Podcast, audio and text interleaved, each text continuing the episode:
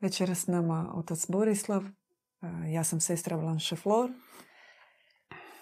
Pripremili smo nekoliko tema za vas, ali bismo vas i htjeli pozvati da se uključite sa vašim pitanjima i da ih pišete u chat tijekom emisije. Ovo je Q&A. Bogumili odgovaraju na vaša pitanja. Neka smo već dobili unaprijed, no odgovarat ćemo i na ona koje nam pošaljete u chat večeras. Da zvuk provjerimo. Da. Ili da nam napišete, ja ću potapkati dva puta. Jedan, dva, tri, četiri. Jedan, dva, tri, četiri.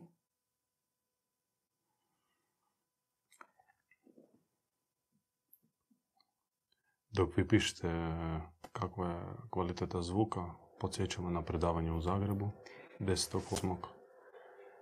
I za, ostala, za ostale događaje, aktivnosti zapratite bogumili.com. Je. 10.8. nam je predavanje u 20 sati. Napominjemo da je ulaz besplatan. Sve informacije gdje se nalazimo možete naći na bogumili.com, kao što smo rekli. Još uvijek besplatno kod Bogumila. Da.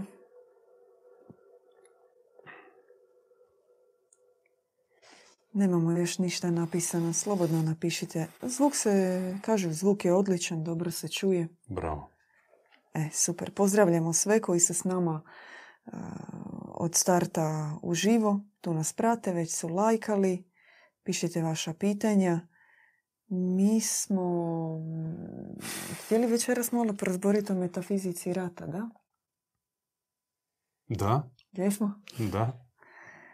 E, ne bi htjeli, mi bi htjeli govoriti o metafizici mira, no da. takva je medijska situacija i svjetski politička da rat kuca, ne kuca, nego provali kroz vrata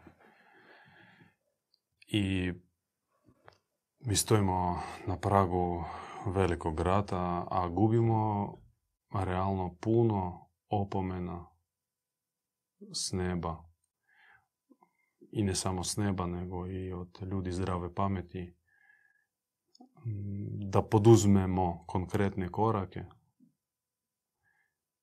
da spriječimo rat. U regiji, u Europi, da se on proširi on je već tamo na istoku, a i na globalnoj svjetskoj razini.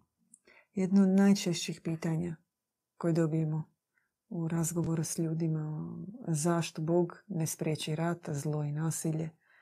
Ako je dobar, ako je tu s nama uvijek, zašto on to ne napravi? Da, da, dobro je pitanje. A tko sluša Boga? Tko uopće živi Boga? Koliko se nađe u gradu Zagreba, u gradu Zagrebu ljudi koji zaista živu Boga. Mi za sebe ne možemo reći da mi ga živimo, mi se trudimo. I znamo koliko to je teško, zahtjevno, jer slavimo i spoznajemo Boga koji je apsolutno dobar, koji nije ljubomoran i nije ljubitelj poigravati se u ratove. Čim je on takav, onda mi svoje majmunske nagone i strasti moramo gasiti i podređivati Božjoj voli koja govori i preko objave koja se spušta prorocima, ali i preko naše unutarnje duhovne savjesti koju svi vjernici ili sve duhovne tradicije smatraju um, vox dei u čovjeku, glasom Boga u čovjeku. E sad, di nam je savjest atrofirana, di nam je objava s neba, ona je uređena, odlektorirana i servirana na takav način da um, oni koji su zaposlili svetinju, i zaposlili pravo komentirati svetinju, tumačiti svetinju, ti religioznici, po potrebi izvlače citate s kojima mogu opravdati bilo koji rad, bilo koji genocid, mogu opravdati svoje prijestupe strašne. I onda ćemo se čuditi da zašto Bog ne spriječi rad. A kako, preko koga on spriječi? Kako on spriječi? Pa tek preko ljudi on ne može spriječiti. Jedno pitanje koje smo dobili je da li su bogumili pacifisti? Odnosno, idete li u rat? A što bi podrazumijevate pod e, terminom pacifist? Pacifizam. osoba koja odbija u bilo kakvim okolnostima uzeti pušku, ići u rat, ratovati ili izvršiti bilo kakvu formu nasilja. Da, Bogumil neće pušku uzimati u ruku, u ruke.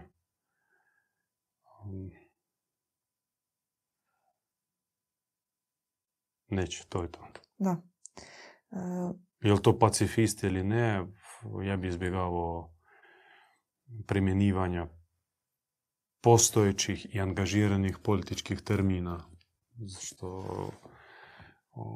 u javnosti pojam pacifizam povezan sa pokretom hipija 60 70 godina u SAD-u koji se nažalost korumpirao i završio i sami znate kako na, u, u narkomani i rock and roll.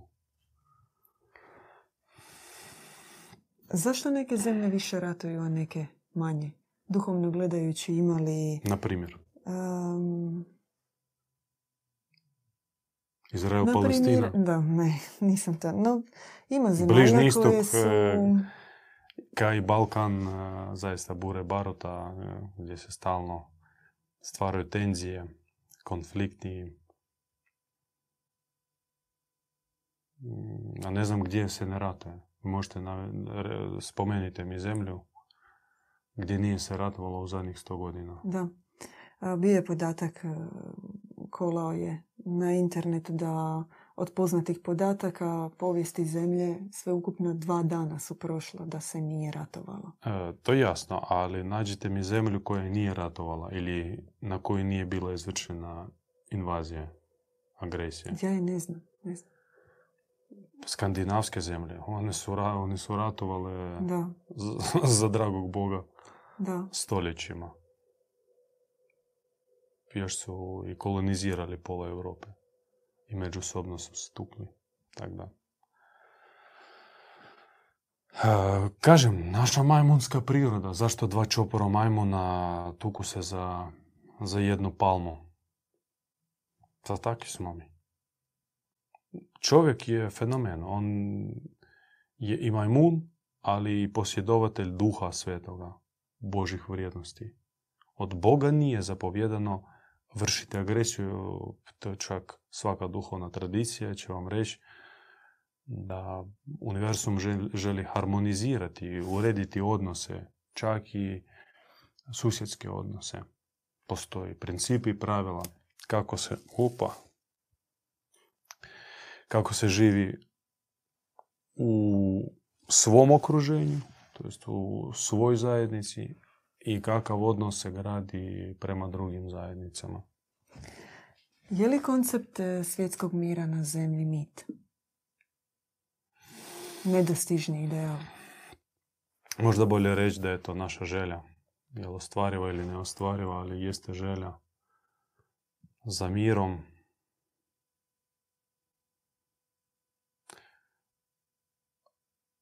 U Međugorju gospa koja se ukazala maloj djeci prenijela je poruku vrag želi rat, a Bog želi mir.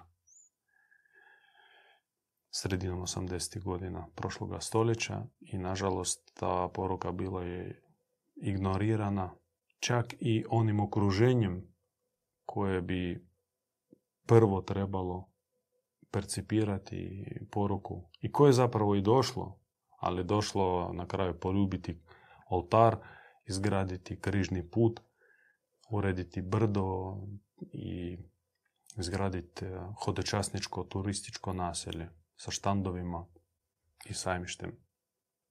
A poruka, poruku su ignorirali. i došlo je do rata.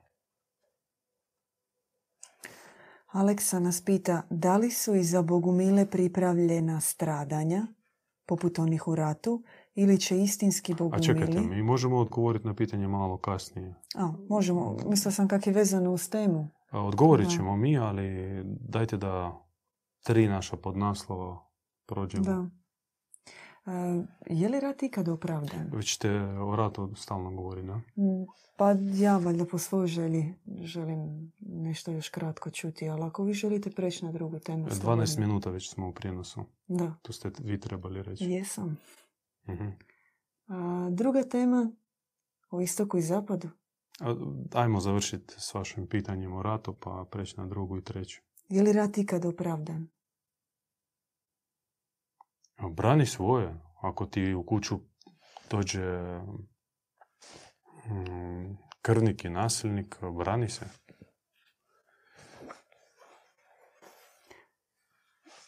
Sad ne smijem više ništa pitati o ratu. Imala sam još samo jedno pitanje. Koje su za zemlju određeno duhovne posljedice, bez obzira bila ona agresor ili obrambeni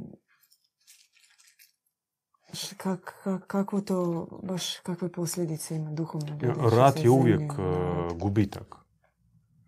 E, naravno, gubi onaj koji je fizički poražen, on je javni gubitnik, ali i pobjetnička strana, ili takozvana pobjetnička strana, na kraju gubi. E, Gubi zato što to su stigmati. Rat je po- posebno a, psihičko, duševno, duhovno stanje i u pojedinaca i u cijelog kolektiva, cijelog naroda. I sa posljedicama poslije ratnim suočavaju se mm, sve zemlje. Bo i Hrvatska, iako kao zvanično smatra se pobjednička, evo slavili smo Oluju 5.8.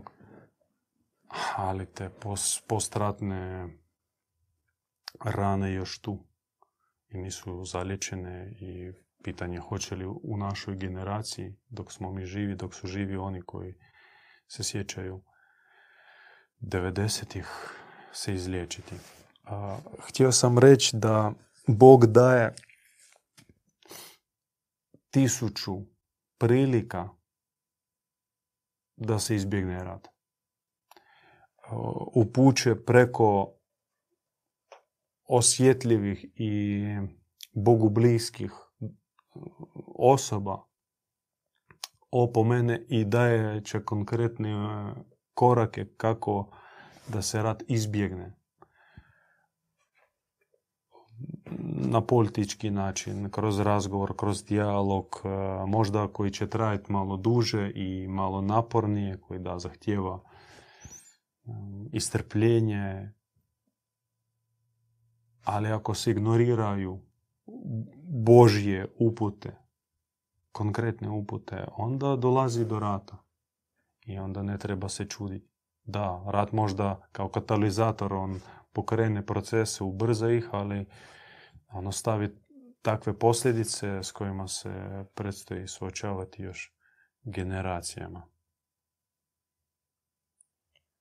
Što podrazumijeva? Bog želi mir. Treba shvatiti da Bog ne želi rat. Što podrazumijevate pod istokom i zapadom? To je druga podtema. Da.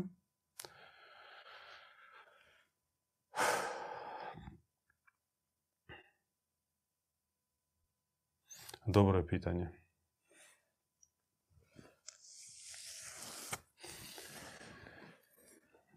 Uh, Za nas su to metafizički pojmovi koji se ne mogu opisati geopolitičkim riječnikom.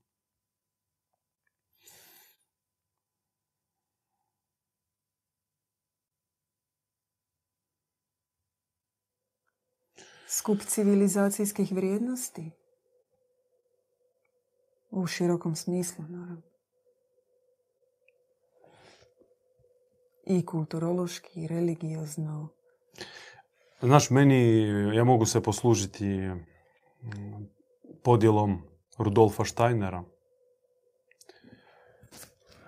koji zapad je opisivo kroz dominantu racionalnog uma. Racionalni um koji traži poredak, red, ordnun. I nije slučajno da redovi ili ordeni su obilježili zapadnu Europu, Europu, konkretno zapadnu Europu.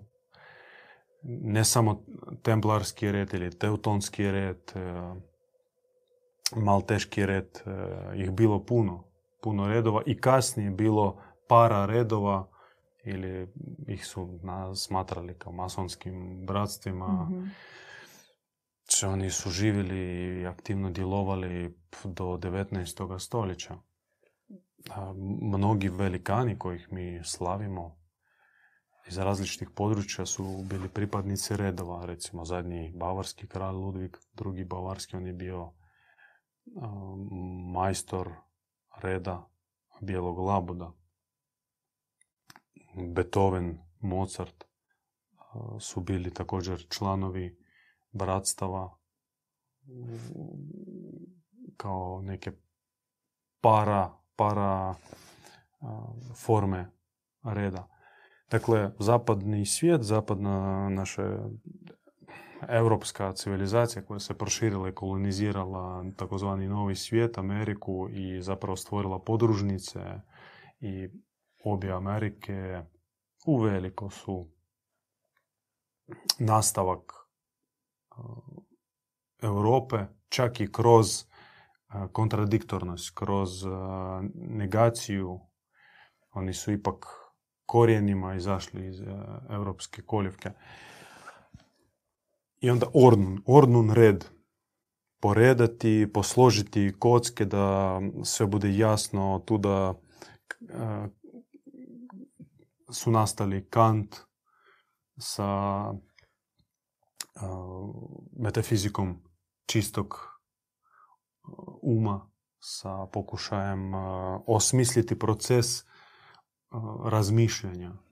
Uglavnom sve se vrti oko glave po Steineru, a istok koji počinje već na slavenima, na slavenskoj ekumeni i onda dalje ide.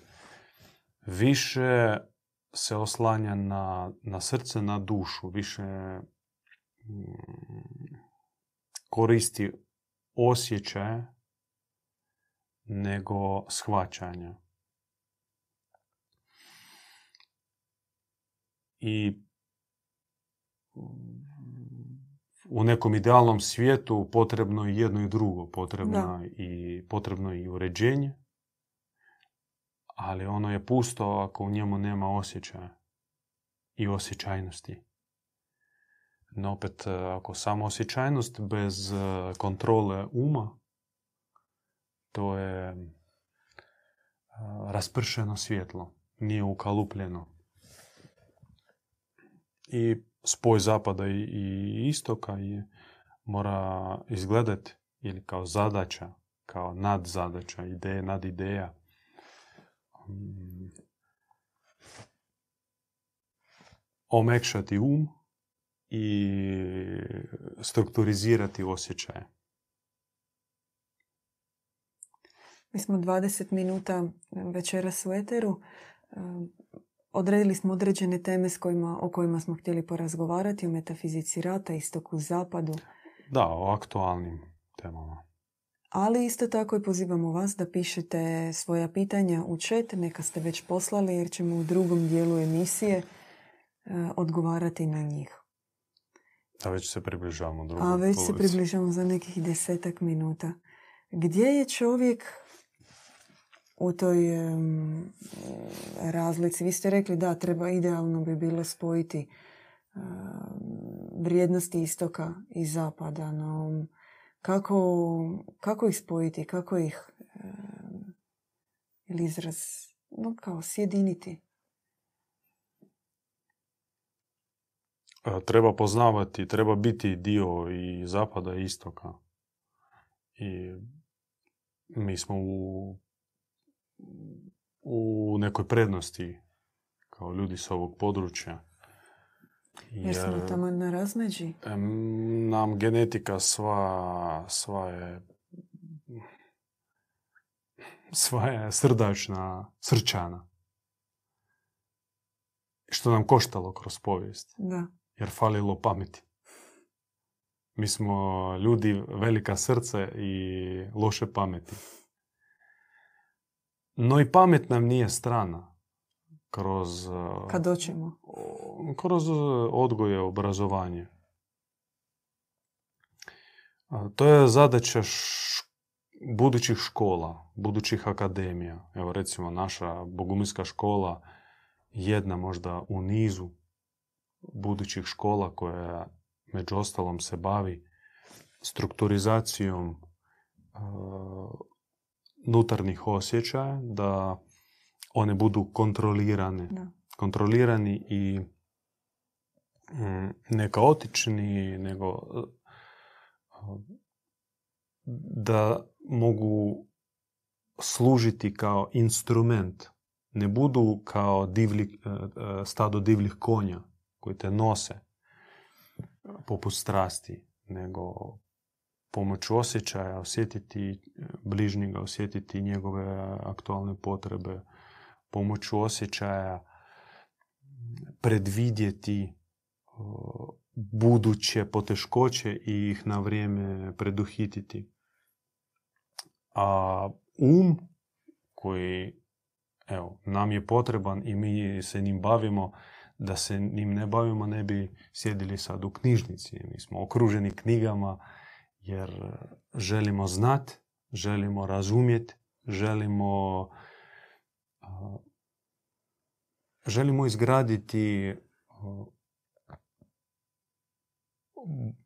sad možda to zvuči banalno, božanski način razmišljanja. Kako Bog želi da mi da mi razmišljamo. Ne, ne samo kakve mislimo, nego metodo, metodu izgrađivanja misli.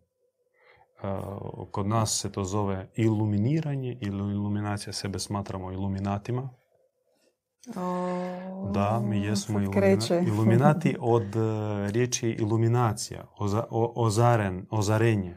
To jest mi čeznemo za ozarenim umom, ne čak kantijanskim umom, pogotovo Aristotelevim umom, e, kritičkim, kritičkom analizom. Posumnjaj i pronađi argumente kako bi ili potvrdio sumnju ili je nadvladao. Nego mehanizme iluminacije skroz su drugačije. Sad ja o njima bi mogao pričati satima ili danima, no možda bolje da dođete na predavanje pa eto zajedno popričamo i probat ćemo se ozariti.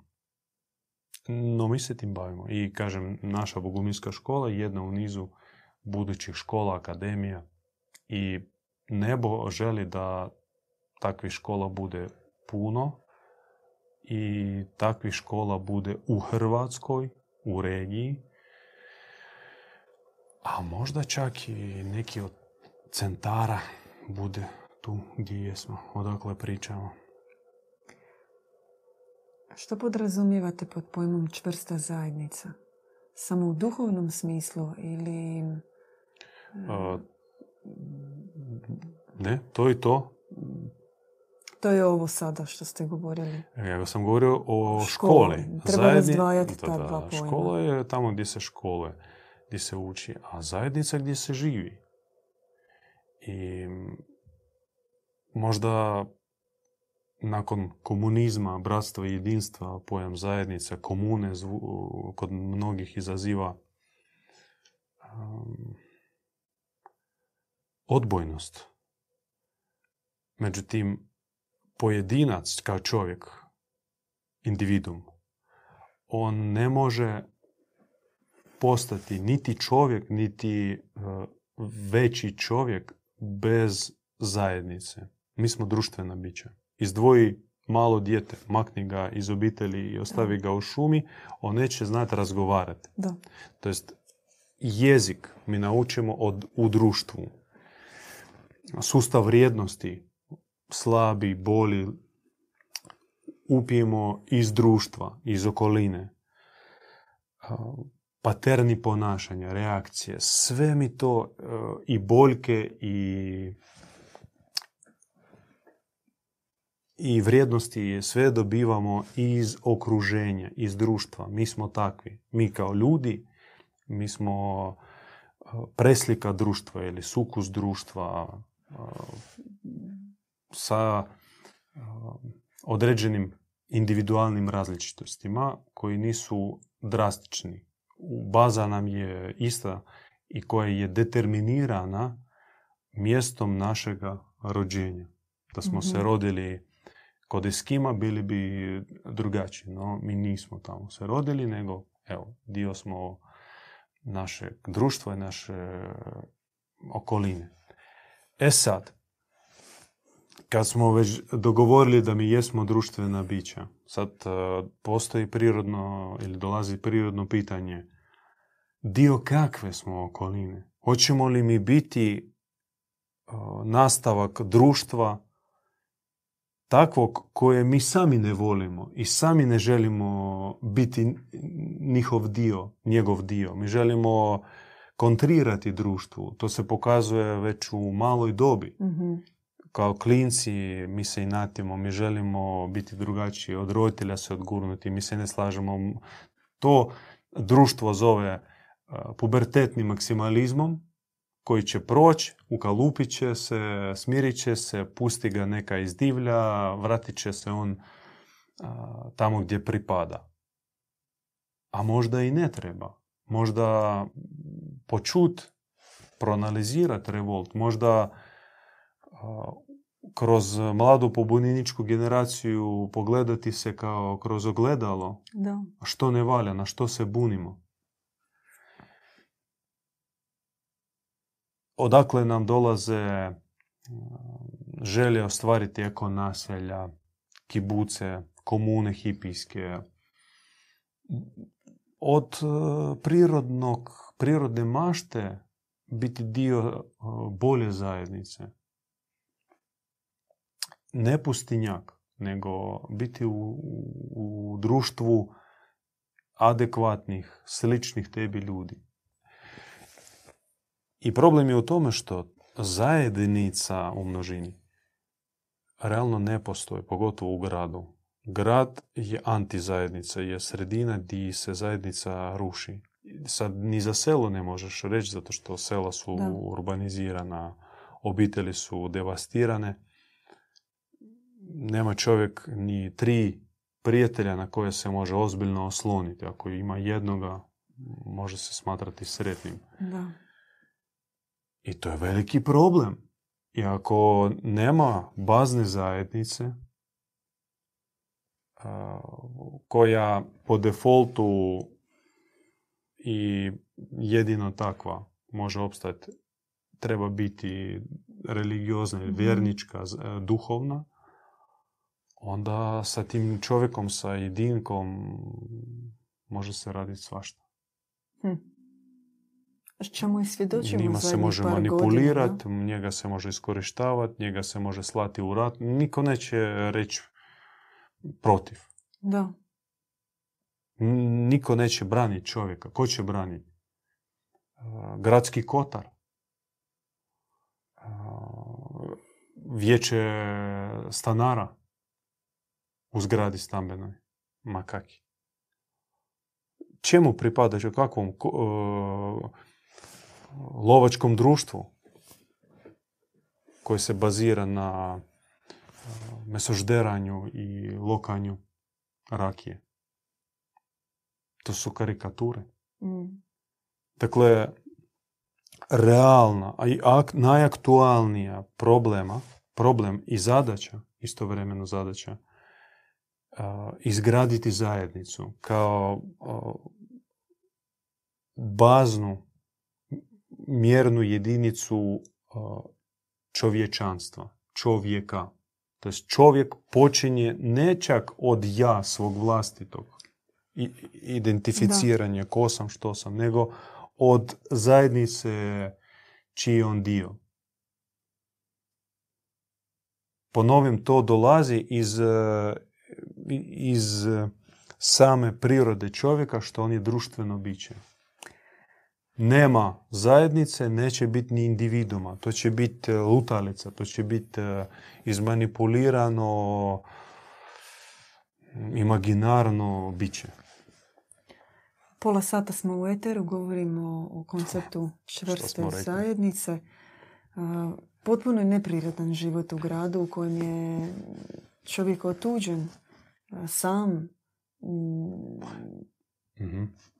Recimo imali smo baš priliku nedavno razgovarati sa ljudima koji imaju djecu i nalaze se u situaciji, znači žive u gradu, sami su znači, supružnici sa djecom i onda komentiraju kako je zapravo to skroz neprirodno. Jer prije si imao varijantu. Ti se moraš osloniti na kvazi zajednice, Da. a, Sad čak gradske, svakog duhovnog gradske institucije, Da, dječji vrtić, da. socijalna Ti se skrb, na njih moraš osloniti, da. udruženja, klubovi i tako dalje. A oni će ti reći daj dijete nama. Ne samo to, nego oni modeliraju čovjeka, oni se nameću i predlažu kao zajednica. Kao uzor model zajednice. Da, no veliko je otvoreno pitanje da li oni služe oplemenivanju čovjeka, da li im to u njihovoj prirodi i njihov cilj. Ja, mi sumnjamo. Mi želimo imati dodir sa konkretnim ljudima i s konkretnim ljudima izgrađivati zajednicu, ne s abstraktnim gradskim institucijama gdje on, dolaze šefovi i mijenjaju se političke agende svako toliko. Hvala lijepo. Većina kritičara odgojno-obrazovnog sustava kaže imate djecu u predškolskoj dobi, razigranu, veselu, znatiželjnu koja stalno u bilo kakvom razgovoru s njima postavljaju pitanje i žele znati, no već u kasnijim razredima osnovne škole še niko ne postavlja pitanja, nema u njima radoznalosti. i Modelira kažu, tebe Da, što, škola. što se dogodilo, nešto, nešto, modelira. dogodilo se nešto što ne valja do 12. 13. godine. Da, i pazi, to se predlaže i promiče kao proces socijalizacije. Da. No, vražju mater takvu socijalizaciju iz koje dijete dođe istraumirano, izmaltretirano, izranjeno, zatvoreno, zlobljeno, ogorčeno i iziritirano. Ma jejte govna sa, sa, s takvom socijalizacijom. Problem tome što ti nemaš izbora. Tebi ne daju izbora dati dijete ili Da. ne. U Hrvatskoj ne. U Hrvatskoj nema Da. zakona o školskom, e, kućnom školskom obrazovanju. Da. Da. U nekim zemljama je. Postoji. Normalno, ali ne u Hrvatskoj. I treba razmisliti zašto. Neko mora potvoriti to pitanje. Pitajte ministra obrazovanja. Pitajte vašu vladu za koju ste glasali. Vi ste glasali, vi ste birali vladu i vi ste dali djecu njima. I onda pitate se šta ne valja s vašom djecom. Ljudi, vi spojite 2 plus 2.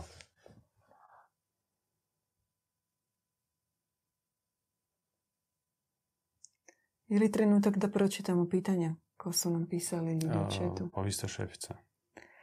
E, Aleksa nas je pitao da li su i za Bogumile pripravljena stradanja poput onih u ratu ili će istinski Bogumili biti sačuvani u sferi mira? Super je pitanje. I da i ne. I bit će sačuvani, ali u tom čuvanju neće izbjeći križa. Križ nije stradanje, križ nije patnja, križ je posvećenje. I sve što se događa Bogumilu je obilježeno znakom Božjeg posvećivanja. Ne može dlaka pasti sa glave Bogumila bez Božjeg odobrenja, a ako pada, znači tome ima razlog i to vodi ka uzdignuću tog istog čovjeka.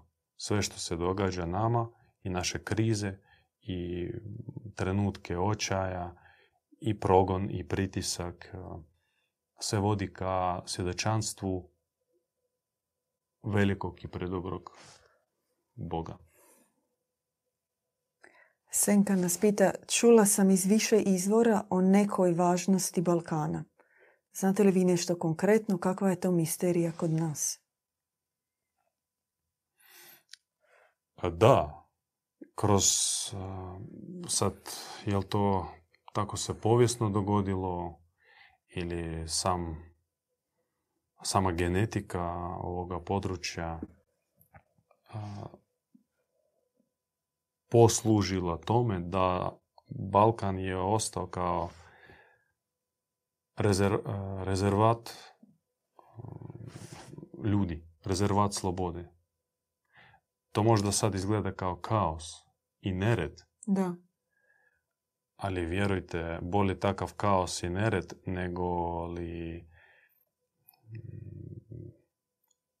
kad je sve podređeno birokratskim mehanizmima i kada ti razgovaraš ne s čovjekom, nego sa kompjuterom i mu šalješ email. Mi volimo pljuvati po sebi, volimo omalovažavati sebe, uspoređivati se sa takozvanim sređenim zapadnim zemljama i tamo volimo otići zaraditi pare, da. zaraditi za 5 do 10 godina mirovinu koju nikad nećeš zaraditi ovdje. No, živjeti, živjeti, da, pa pogotovo u starosti, želimo ipak ovdje. Što ovdje zrak je slobodniji i treba to iskoristiti. E, danas smo govorili o hrvatskom Heartlandu, uskočkom pojasu Velebitskom, sjevernom i južnom Velebitu, koji preko Dinare ide dalje u Bosnu. mm I koliko je zapravo malo poznato o, o pravom uskočkom životu, o njihovoj strukturi, društvenom uređenju i tako dalje. A mi se volimo našaliti. Gdje bi si išao? Gdje bi ti išao? U Hajduke ili Pandure? To nam je glavno pitanje kad nam dolazi nova duša u posjet. I ovisno o odgovoru gradimo odnos da. Pa vi si razmislite. Što vam je bliže? Hajduk ili pandur? Možete li nešto reći o duši svijesti? Kao sa kosom crtom duši svijesti. mm Kolektivnoj, narodnoj, zemaljskoj. mm Kako su povezane, nose li svoje osobine, arhetipske značajke, traume, rane, strahove i kako to iscijeliti? Retoričko je pitanje, ono u sebi sadrži i odgovor. Počeli smo od toga, kad smo govorili o zajednici, da nas oblikuje zajednica i samim time mi djelomično osobni fenomen individualne svijesti, individualne percepcije, no Također, bazno, temeljito, mi jesmo u startu samome kolektivna saborna, saborno biće, saborna duša. Mi smo preslika okoline u kojoj smo odrasli i koja je nas oblikovala. I sve i, i vrline i manjk i slabe strane kolektiva nosimo u sebi rezonira i bol saborna, kolektivna i radost i vibriramo i dišemo zajednički. A što je još bilo? I kako su povezane? Nose li svoje osobine, arhetipske značajke, traume, rane, strahove kako to iscijeliti? Da. U, u duhovnom rječniku to se zove egregor. Egregor kao skup, skup, skupina i skupina trauma ili skupina uh, sjećanja, sjećanje koje nas isto determinira i naše ponašanje. Takozvani ti kosturi iz ormara Mhm. koje nikad da počistimo. I v- zato vraćamo se stalno na cara Dušana, Bana Jelačića, Ustaše, Partizane. Znači, to je dio naše genetike, dio našeg sjećanja i dio naše duše. Mi smo spojeni na kolektivnu, takozvanu kolektivnu podsvijest po Jungu. I puno toga od onog što mi želimo, kako reagiramo, kakvi planovi imamo, kako gledamo svijet, dolazi iz, pod, iz područja podsvijesti, neosvještenoga i nekontroliranog. A zadaća duhovne škole, duhovne zajednice pomoći čovjeku postaviti filtere i da ništa u njegovom životu, u njegovim mislima i reakcijama ne bude nekontrolirano. To jest adekvatan duhovan čovjek mora preuzeti potpunu kontrolu nad svojim umom i srcem. Ni jedne nekontrolirane riječi, ni jedne nekontrolirane emocije, ni jedne nekontrolirane slučajno doletjele misli.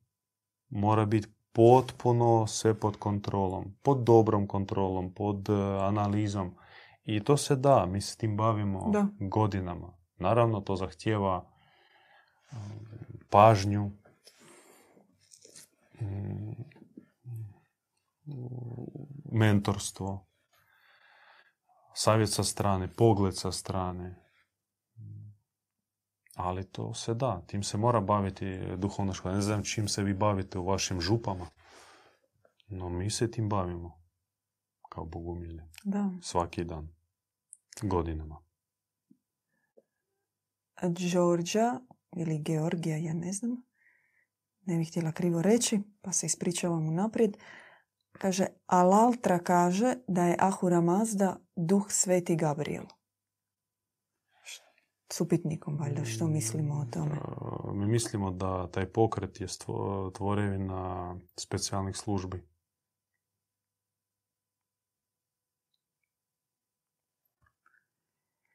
E, Toro Rosso nas pita, po vama, jesu li Kristove riječi grijeh ne ulazi kroz usta, već izlazi kroz njih istinite i kako ih tumačite?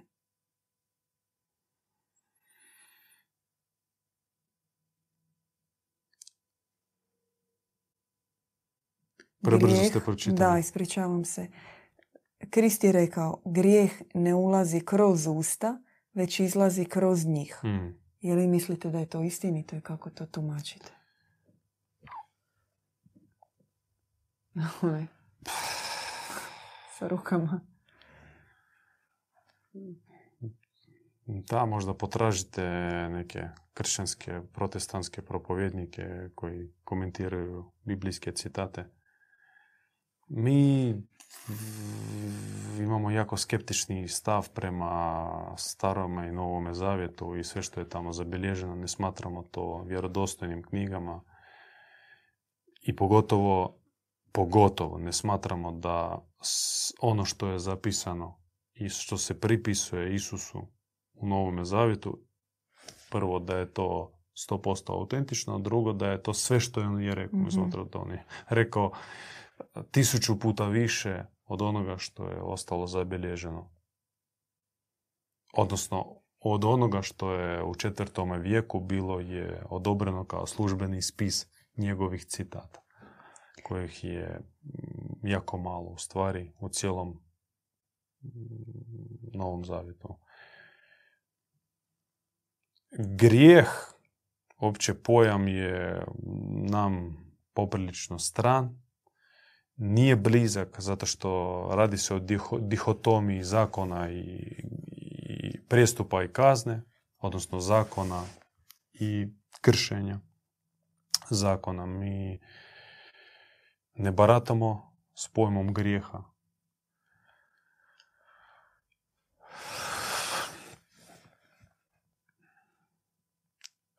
mi, nam je bliska konstrukcija trijade. Misao, riječ, namjera. E sad, ta misao od koje sve počinje može biti loša misao, zla mm misao, onda ona se nastavlja sa zlom riječi i lošom namjerom, to jest činom.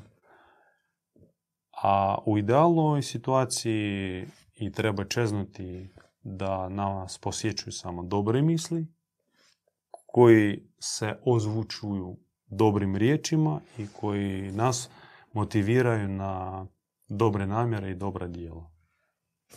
I bolje u toj paradigmi navigati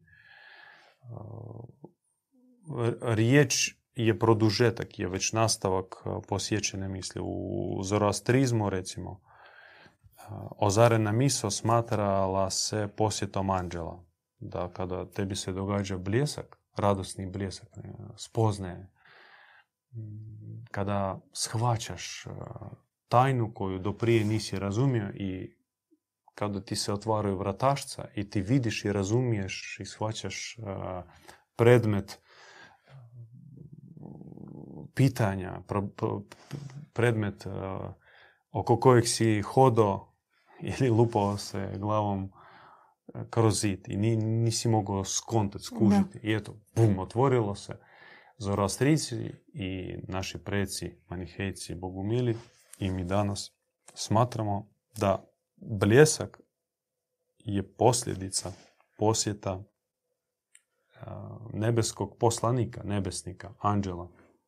I samim time zahtjeva prvo poštovanje, drugo fiksaciju i treće mm, da se zabilježi. Da. Dalje poželjno to prokomentirati s nekim, podijeliti, da. čuti odjek mm i onda to ostaje dio tebe, to ulazi u tvoju genetiku. Da. I to se nikad više neće zaboraviti i to pokreće. To je već na razini komentara ti da to prokomentiraš moraš pronaći riječi odgovarajuće bljesku ozarenja. I normalno da kada to iskomentiraš, još podijeliš e, sa bližnjim, to vas će motivirati da nešto dobro uradite. Da. Oko 45 minuta smo u eteru. Prilazimo kraju. Da, fotofiniš, ali imamo još nešto pitanja. Aleksa pita kako je, kakav je kod Bogumila odnos otkrivenja, velikim slovom, i intelektualno kritičkog traganja za istinom. Nije mi jasno do kraja na koje otkrivenje se misli. Se misli na valjda, Ivanovo jer je, da, jer je velikim slovom. Naš djed Ivan prokomentirao je u više navrata cijelu Bibliju, uključno sa apokalipsom. Tu knjigu je smatrao jednom od svojih najomiljenijih mhm. i puno simbola smo posudili i iz nje. mm Poput žene odjevene u sunce, velika bludnica, efeška zajednica i tako dalje. Numerologiju određenu, mm 144 tisuće i tako dalje. Da sad ne idemo u detalju, uglavnom knjiga je potresna, fenomenalna i po, po određenim naznakama mi ulazimo u doba realizacije ostvarivanja knjige otkrivenja. Pustite Marka, Luku i ostale evanđeliste. monke, Da, vrijeme živjeti, vrijeme tumačiti apokalipsu, vrijeme skontat što stoji iza simbola i metafora koji su tamo zastupljeni. Bilo nam jedno pitanje, vi ste spomenuli djeda Ivana, a jedno pitanje je bilo kako znate da djed Ivan govori od Boga? Znamo, nam se spustilo ukazanje i dobili smo znakove. Neke istočnjačke škole, poput Ošove, Kažu sve potisnuto treba izraziti kroz pokret, ples, sliku uz obrazloženje da je čovjek zapada potisnuti pod kontrolom pa se treba izraziti bez cenzure. Kako to tumačite? imamo jednu generalnu prepreku izgrliti, izljubiti našega pokojnog brata Ošu i njegove današnje sljedbenike, a to jeste pristup savjesti. Mi, mi bogumili i Ošovci imaju, mm, ću reći, mm, blago, različiti pristup savjesti. Za nas je savjest nije nametnuti religiozni kompleks. Za nas je savjest glas Boga, za nas je savjest vrlo bitan element našega izgrađivanja i navigacijskog sustava kroz život koji nas mm, udaljava od zla i približava dobroj strani. Bez savjesti mi sebe smatramo ljudima bestidnima, ljudima palima, ljudima nedostojnima. I puno radimo na obnovi duhovne savjesti. A naša, naš brat Ošo, mm, on nažalost savjesti je doživio kao religiozni kompleks i njegove metode su služile među ostalom nadvladavanju onoga što je on smatrao religioznim kompleksom, to ti moraš e, se otvoriti i skinuti sa sebe teret kompleksa. To jest ugasiti savjest. Mm. I tu se mi ne možemo složiti. I onda, ako se tu ne možemo složiti, onda nam dalje bude teško. U ostalom, cijenimo i volimo ljude koji se traže i koji se propituju i koji žele, žele ići. Aleksa nam se javio nije mislio na otkrivenje, nego je mislio na otkrivenje, kaže, kao istinu koja se daruje s neba djedu Ivanu. Znači, s jedne strane dobivamo istinu kroz objave, preko objave. Da, 200 tomova iza nas. Da, a s druge strane i sami tragamo za istinom. I kakav je taj odnos? Proporcije, vjerojatno, on misli... Da. Pa možete zaključiti po nama. Mi ne citiramo vam kroz svaku drugu riječ citat iz bogospisa. Da. Hvala Bogu što mi nismo hodaj, hodajuće citatomati. citatomati, da randomski.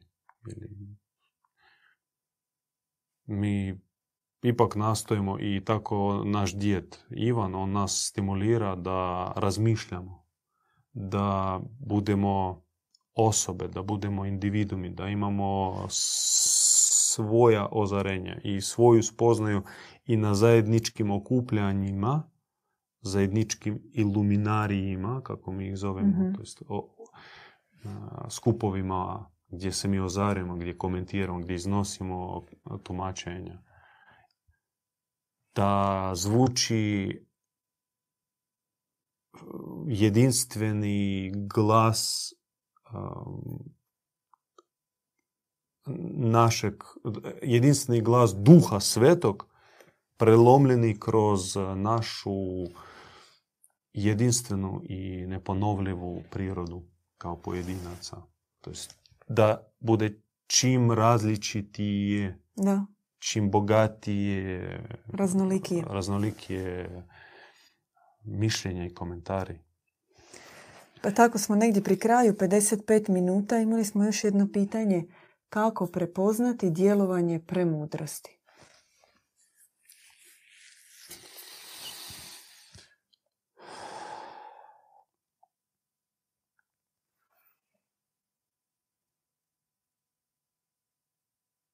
Pa po dijelima. Nego ja isto ne znam što bi. Po dijelima. Po dobrim plodovima. Da, po dijelima, po plodovima. Da, moraju biti plodovi. mm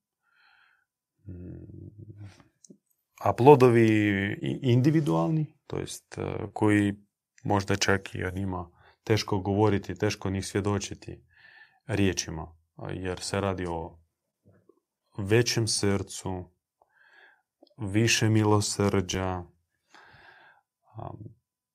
više strpljenja, dublji uvid, du, dublje čitanje sugovornika. To su realni plodovi na nama djelovanja premudrosti. A vanjski, to se vidi po, kako djed Ivan nas uči gledat. Pogledajte lica ljudi, pogledajte mhm. zajednicu, pogledajte grupu, pogledajte mm molitveno druženje. I po licima ćete vidjeti jel ima otisak premudrosti na tim ljudima ili nema. I sve će biti jasno. Drugačija su lica obilježena, koja su obilježena premudrošću.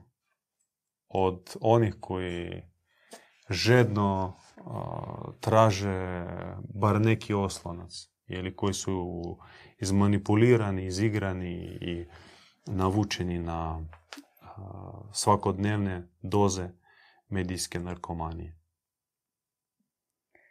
Podsjećamo još jednu 10.8. u 20 sati u Zagrebu u našem centru. A za one koji će kasnije gledati, zapratite bogumili.com. Da. E, jeste li htjeli još nešto možda reći? Htio sam se pozdraviti i da se stisnemo u 59 minuta. Čitamo si misli, tamo smo tu. Možda 57, ali to je to. Po znamenkastom broju. nemojte zamjeriti e, ako nismo bili možda informativni. U ostalom, htjeli smo porazgovarati. Naši živi da. prijenosi mi vidimo kao priliku s vama porazgovarati. Da. Ponekad nam uspije, ponekad ne uspije, nemojte suditi strogo. Mi osobno jako skromnog mišljenja o sebi i o svojim sposobnostima prenositi vijest. U, I ovom prilikom opet vas upućujemo na izvor, izvor u bogospisu i izvor u samom djedu Ivanu. I želimo zahvaliti svima koji su sa nama u četu koji su uživo kada idu u živo naše prijenose to pomaže. I koji podržavaju, koji podržavaju tehnikom. Obnovom opreme. Evo sad smo dobili i novi telefon, novu kameru. Ovom prilikom zahvaljujemo se osobi koja nam to omogućila i nadam se da i slika bude malo bolja.